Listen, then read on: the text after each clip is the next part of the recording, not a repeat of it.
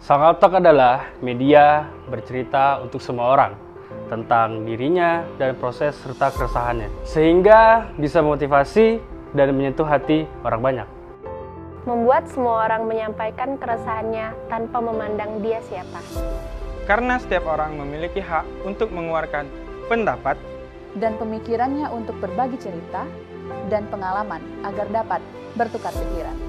menjadi wadah untuk semua orang berekspresi dan bersuara. menjadi jembatan untuk memulai langkahnya.